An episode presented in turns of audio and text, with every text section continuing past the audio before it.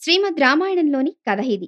శరణు శరణు సురేంద్ర సన్నుత శరణు శ్రీసతి వల్లభ అంటూ భక్త శిఖామణైనటువంటి విభీషణుడు రావణునిచే తరస్కరింపబడ్డవాడై శ్రీరామచంద్రుణ్ణి శరణు వేడుతున్నాడు. విభీషణుడు తన మంత్రులతో వచ్చి ఆకాశ మార్గాన నిలిచి శ్రీరాముణ్ణి శరణు కోరుతున్నాడని వానరులు వచ్చి విన్నవించారు. ఆ వార్త విని వినయ కోవిదుడైనటువంటి ఆ రఘురాముడు సుగ్రీవుని మిత్రమా? నీ అభిప్రాయమేమి? అని అడిగాడు.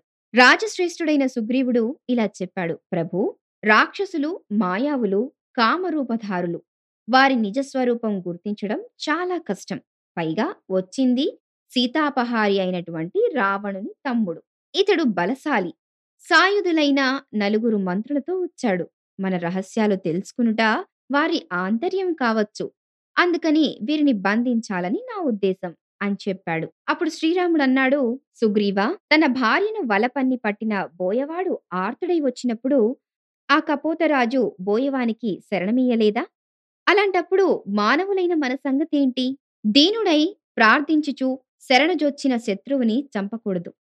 సజ్జనుడు తన ప్రాణాల సైతం ఇచ్చి శరణార్థి అయిన శత్రువును కాపాడాలి.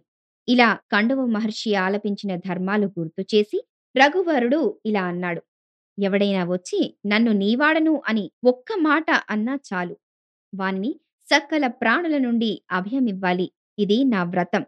అతడే స్థితిలో ఉన్నా ఏ ఉద్దేశంతో వచ్చినా వెంటనే అతన్ని ఇక్కడికి తీసుకురండి. వచ్చినవాడు రావణుడైనా సరే వారికి శరణమిస్తాను.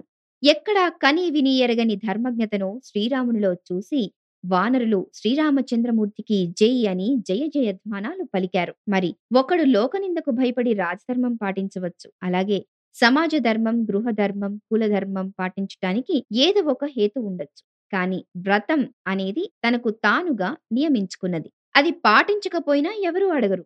అందుకే వ్రతధర్మం పరమోత్కృష్టం. ఎటువంటి హేతువు లేకుండా కేవలం ధర్మ సమ్మతమైన వ్రత నియమం పాటిస్తూ శ్రీరాముడు విభీషణునికి శరణాగతి ఇవ్వడం ధర్మ పరివర్తనానికి పరాకాష్ట. ఇదే సందేశం ధర్మరాజు కూడా ఇస్తాడు. ఒకసారి పరమసాధ్వి అయిన ద్రౌపదీదేవి రాజసూయాగం చేసి రాజులచే జేజేలు అందుకుంటున్న సందర్భంలో ధర్మరాజు కష్టాలు పడ్డం చూసి బాధతో ఇలా అడిగింది. స్వామి మీరు ధర్మం కోసం ఇన్ని త్యాగాలు చేశారు కదా ధర్మం పాటించడం వల్ల మీకేం వచ్చింది? అని. భారతీయుని హృదయాన్ని వ్యక్తపరుస్తూ ధర్మరాజు ఇలా అన్నాడు.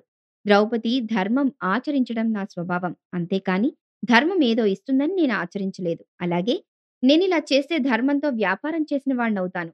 ధర్మంతో వాణిజ్యం చేసిన వాడు నీచుడు పురుషాధముడు. కనుక స్వాభావికంగా ఏ ప్రతిఫలము ఆశించకుండా ధర్మం పాటించాలి అని శ్రీరాముడు ధర్మరాజు మనకు తెలియచేశారు. మరి విన్నారు కదా చక్కటి కథని.